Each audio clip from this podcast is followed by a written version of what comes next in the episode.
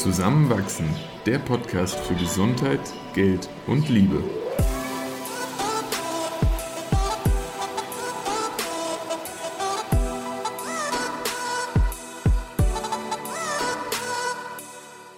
Willkommen zu einer neuen Folge von Zusammenwachsen.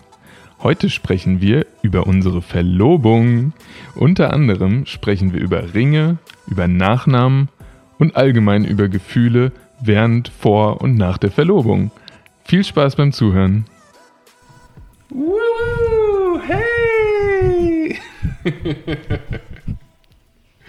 ich habe Eva überredet, dass wir hier eine kleine Party starten zum Anfang der Folge. Eva grinst mich verstohlen an. Ich lasse dich mal in Ruhe deine Party zu Ende feiern. naja, wir haben allen Grund dazu, finde ich. Oder nicht? Schon. Schon. Schon. Eva und ich haben uns verlobt. Eva wedelt gerade mit ihrer Hand, weil da steckt ein Ring dran. Ja, cool, gell? Ist schon aufregend. Es ist schon aufregend. Also es, also es, es ist ja jetzt nicht gestern passiert, aber es ist schon immer noch verrückt, wenn man es so ausspricht. Ja, wirklich. Also ich finde ich find sogar das Schreiben, also wenn ich es jemandem geschrieben habe, beim Schreiben denke ich mir so in meinem Kopf, oh mein Gott, oh mein Gott, oh mein Gott. Und, aber ich habe es irgendwie immer noch nicht zu sagen, mein Verlobter. Ich finde, es klingt irgendwie, es klingt noch so unwirklich. Ich sage jetzt aber nicht mehr mein Freund, ich sage jetzt die ganze Zeit mein Partner. Wirklich? Was ist das denn für eine, für eine Veränderung? Naja, ich, es ist irgendwie so der Zwischenschritt zwischen. Ah, bevor du so weit bist. ja, ich brauche dann noch so ein bisschen Eingewöhnungszeit. Als es noch, noch ging, äh, saß ich mit einem Freund in einem Café und habe gesagt, meine Freundin, habe mich dann aber so in der Sekunde korrigiert, oh, meine Verlobte. Äh, und am Tisch neben mir saß eine Freundin, oh Glückwunsch, dann scheint sie noch nicht so lange her zu sein. also ja, schon, schon positives Feedback bekommen. Ja, ja aber es war eigentlich äh, ziemlich verrückt, weil... Völlig ungeplant. Völlig ungeplant. Von beiden Seiten. Von beiden Seiten, ja. Und ich habe dir ja den Antrag gemacht. Wow. Und völlig ungeplant. Das ist wahr. Und ähm, ja, bin jetzt im Nachhinein extrem dankbar, dass es so aus mir rausgesprudelt ist an dem Abend, wo mhm. wir hier gemeinsam zu zweit waren und ein bisschen getanzt haben und eine schöne Zeit miteinander hatten. Und es einfach so aus mir rausgesprudelt ist, dass ich dich unbedingt heiraten möchte. ja, also auch rückblickend, das war so eine ganz normale und gleichzeitig total besondere Situation, weil wir tatsächlich, wir waren ja eigentlich nur zu Hause und hatten einfach irgendwie einen wunderschönen Tag zusammen und dann einen wunderschönen Abend zusammen. Und scheinbar hat dann einfach die Situation gepasst. Es war einfach richtig so.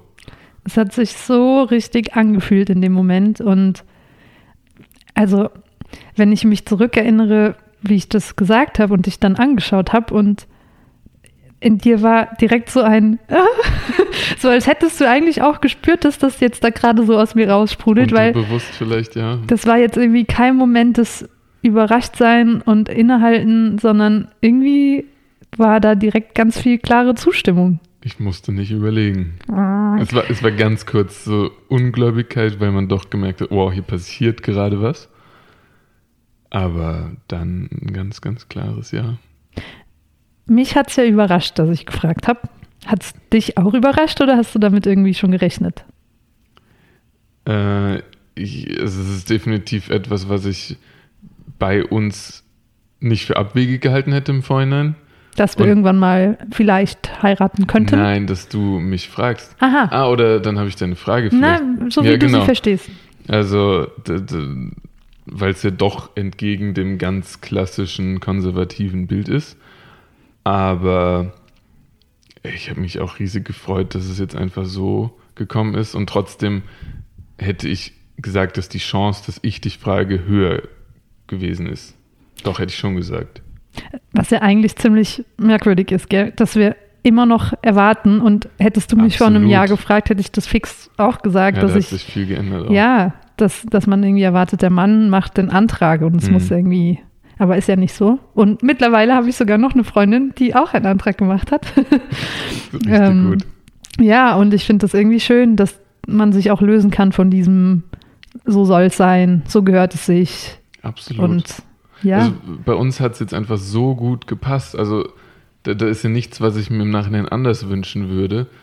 Was wäre jetzt anders daran, an diesem Gefühl, wenn ich dich gefragt hätte? Auch nichts, aber eben genauso wenig ist etwas anders dadurch, dass du es jetzt getan hast. Und der große Vorteil ist, wir sind dann zusammen Ring kaufen gegangen. Das stimmt. Weil äh, da hätte ich mir, glaube ich, im Vorhinein, und das Lustige ist, ich habe ja tatsächlich sogar einen Freund schon äh, angeschrieben, mal der schon verlobt ist, wie er das damals angegangen ist, auch so mit Ringgröße und Also es war schon irgendwie in der Luft vorher. ja. Aber so konnten wir dann einfach in der Woche danach ganz gemütlich zusammen auf Tour gehen und schauen, ob uns irgendein Ring anlacht, der es dann sehr schnell auch getan hat. Im ersten random Juwelier in der Parallelstraße von Mehr uns. oder weniger schon. Wir haben uns da sehr gut aufgehoben gefühlt. Aber was man ja auch dazu sagen muss, wir haben vorher schon auch nochmal die Unterhaltung geführt. Braucht sie überhaupt einen Ring? Ja. Und wenn ja, für wen von uns? Richtig. Und wie viel Geld wollen wir dafür ausgeben? Mhm. Und mm, kam auch drauf, dass es jetzt nicht so ist, dass wir das als äh, gesellschaftlichen Imperativ annehmen, dass ich jetzt da diesen Ring bekommen muss. Ja. Aber erstens, du wolltest, glaube ich, gar keinen, ne? Oder wie war das nochmal? Ja, ich habe dann sogar gesagt, Hochzeitsring irgendwann finde ich super. Verlobungsring, weiß nicht, hat sich jetzt nicht so ganz natürlich angefühlt. Mhm. Und ich habe es irgendwie schön empfunden als Symbol. Also du ich hast ja hatte vorher gar keinen Ring getragen. nee nie und irgendwie hatte ich Lust drauf, Ja. einen Ring zu haben und jetzt dann hast du ihn aber jeden Tag an. ja haben wir den zusammen ausgesucht und es ist echt schön. Ist echt Mhm. ein schöner Ring. Und es, ja, es ist zwar irgendwie ein menschgemachtes Symbol, aber es ist ein schönes Symbol, finde ich. Ja, finde ich auch. Auch wenn's, wenn wir uns bewusst gegen drei Monatsgehälter entschieden haben, sondern eher für ein halbes oder Viertelmonatsgehalt. Wäre ja dann auch die Frage, ob dein oder mein Ah, ja. Monatsgehalt. ähm, aber auf jeden Fall so, dass es sich für uns ähm, gut angefühlt hat. Absolut. Und materieller Wert sagt ja überhaupt nichts über den symbolischen Mhm. oder den Gefühlswert aus. Und Ja. deshalb ist es, finde ich, nichts anderes als eine extrem kluge Marketingmasche von irgendwem, dass dieser Ring drei Monatsgehälter kosten muss. Auch also Gold und Diamanten haben eine Lobby. Ja. das stimmt. Das stimmt. Ja. Und das nächste Gespräch, was wir geführt haben, Was sich ein bisschen länger gezogen hat als das Ringgespräch. Ja, war dann das Nachnamengespräch, weil auch hier haben wir erstmal dann hinterfragt, wie diese Unterhaltung ablaufen sollte. Und ich glaube, du hast mir sogar auch den Artikel geschickt oder eine Freundin. Das ist ja schon länger her, dass, dass wir irgendwie auch zumindest mal so die Option vor Augen geführt haben, ja, so standardisiert sollte es eigentlich gar nicht mehr sein. dass die Frau automatisch den Namen Also des zumindest, Mannes dass diese annimmt. Frage nicht aufkommt. Ja, Ja, weil das ja doch oft noch der Fall ist. ja. Und auch, dass man diese Frage zu schnell und zu einfach beantwortet. Also es gibt, also wenn man einfach Stand heute diese Nachnamendebatte Mhm. anschaut, keinen logischen Grund, der für eine der beiden Seiten spricht. Richtig. So grundsätzlich erstmal. Und dennoch ist die Default Option fast immer, der Mann behält seinen Namen, die Frau nimmt den Namen an. Wenn sie ganz wild unterwegs ist, nimmt sie einen Doppelnamen. Ja, Ähm, aber eher nicht andersrum. richtig, Seltenst. richtig. Verrückt. Schon. Hm. Ja, und dann haben wir, haben wir wirklich ein wenig hin und her überlegt. Also bei mir ging es auf jeden Fall so weit, dass ich dann anfing, okay, mir den Namen irgendwie vorzusprechen in beiden Versionen, mit Doppelnamen, in beiden Kombinationen und aber auch so überlegt habe, okay, falls sich da was ändert, bräuchte ich eine neue Unterschrift. Dann habe ich angefangen, Unterschriften zu üben auf Papieren. Und dann hast du aber die Entscheidung für meinen Nachnamen getroffen. Ja, ja, ich bin ja tatsächlich dann auf dich eigentlich zugegangen und habe gesagt, ich glaube, ich habe da eine Entscheidung getroffen und Stand jetzt ist es nicht mehr nur Glauben, sondern ich fühle mich da gut mit. Äh, und insofern mal sehen, wann es dann soweit ist. Aber äh, werde ich deinen Nachnamen annehmen. was ich extrem feiere. Und was mich aber auch interessiert, beziehungsweise wo ich jetzt auch nochmal gerne mit dir reflektieren würde, ist, wie ging es uns dann eigentlich so nach dieser Verlobung jetzt, wo dieser Ring da ist und diese Nachnamensfrage geklärt ist, kamen bei dir dann nochmal irgendwelche Gefühle hoch, irgendwelche äh, Last Resort ähm, Dinge. Wie, wie, wie war das so für dich? Sie kamen, also man hat doch, weil das sowas ja, im positiven Finales ist, dann angefangen zu hinterfragen, mache ich hier gerade genau das Richtige für mich und für uns? Und zum Glück kamen sehr wenig Widerstände. Und dann, das driftete aber dann auch so ein bisschen manchmal in absurde Gedanken um sowas wie, oh, wir sind gerade im siebten Jahr unserer Beziehung, so das verflixte siebte Jahr, sollten wir jetzt sowas in diesem Jahr machen oder ist es genau das Richtige? Ist ja total irrational. Aber insofern ja, es hat irgendwie Reflexion stattgefunden, die aber immer damit endete, ja, das ist genau das Richtige, ich stehe da voll dahinter und ich liebe es. Cool, voll schön zu hören. Äh, ja, bei mir war es so ein bisschen kompliziert am Anfang, aber das habe ich ja auch mit dir geteilt, äh, so die Woche danach, wo in mir dauernd so eine Stimme hochkam wie, also bist du dir jetzt wirklich sicher und für dein Leben lang mit der Person und uh, aber was wenn? Und es waren halt, es war jetzt keine konkreten Einwände oder Ängste, sondern eher so dieses maulende, äh, angsterfüllte, kleine Stimmchen im Kopf, was Angst vor Commitment hat. Und mhm. es war aber spannend, das zu beobachten. Und ich habe es ja auch direkt mit dir geteilt und gefragt, hast du das auch? Und du meintest so, nee, ja, nicht ganz so. aber in dem Moment, wo ich es ausgesprochen habe, habe ich erkannt, okay, das ist gerade so ein Mechanismus, der in Gang getreten wird unabhängig von uns als Beziehung. Ja. Und einfach nochmal so, ein, so eine Prüfung irgendwie. Und das ist dann auch schnell vorbeigezogen. Und jetzt fühlt sich das absolut klar und richtig und schön an. Und gleichzeitig weiß ich, es kommen fix irgendwann wieder Zweifel. Und sonst wäre es keine Beziehung, wenn das alles ja. immer einfach wäre und ähm, gar nichts in die Richtung passiert. Aber im Moment ist es alles sehr rosarot. Vielleicht hast du aber auch dann diese Auseinandersetzung nochmal gebraucht, um dich jetzt so gut und damit im Reinen zu fühlen. Ja, was, also diese, dieses Heraussprudeln des Antrags, wenn wir ganz ehrlich sind, es ist ja, also ich bin ja oft überlegt und nicht so 100% spontan und diese Entscheidung war halt wirklich so 100% spontan. Und vielleicht war das da einfach nochmal mein, mein Verstand, der da reingekickt hat mit, hey, ich will auch mitreden, lass mich auch mitdenken, ich, ich will nicht so übergangen werden. Und war 100% spontan, aber auch 100% authentisch. Richtig, aber dieses Abklären dann nochmal auch von der Kopfentscheidung, vorher war es einfach so eine Herz-Bauch-Entscheidung und dann hat mein Kopf gesagt, okay, jetzt durfte ich auch was sagen und jetzt passt das alles super. Mm. War dann irgendwie nochmal noch mal notwendig. Ja. Aber es, ja, ich kann es nachvollziehen. Ja, und vielleicht so noch ein Punkt. Hochzeit planen. Schwierig. Wir machen es einfach nicht. also ich finde, schwierig trifft es insofern, als dass es schwierig wäre, wenn man es machen würde. Wenn wir jetzt sagen, wir wollen in den nächsten zwei Monaten heiraten ähm, und ich könnte mir vorstellen, im Frühjahr zu heiraten, so ist es nicht. Und das haben wir auch schon so gesagt. Also wir haben gesagt, am 12. Februar wollen wir gemeinsam standesamtlich heiraten mhm. mit unseren Eltern und Geschwistern in kleinstem Kreise.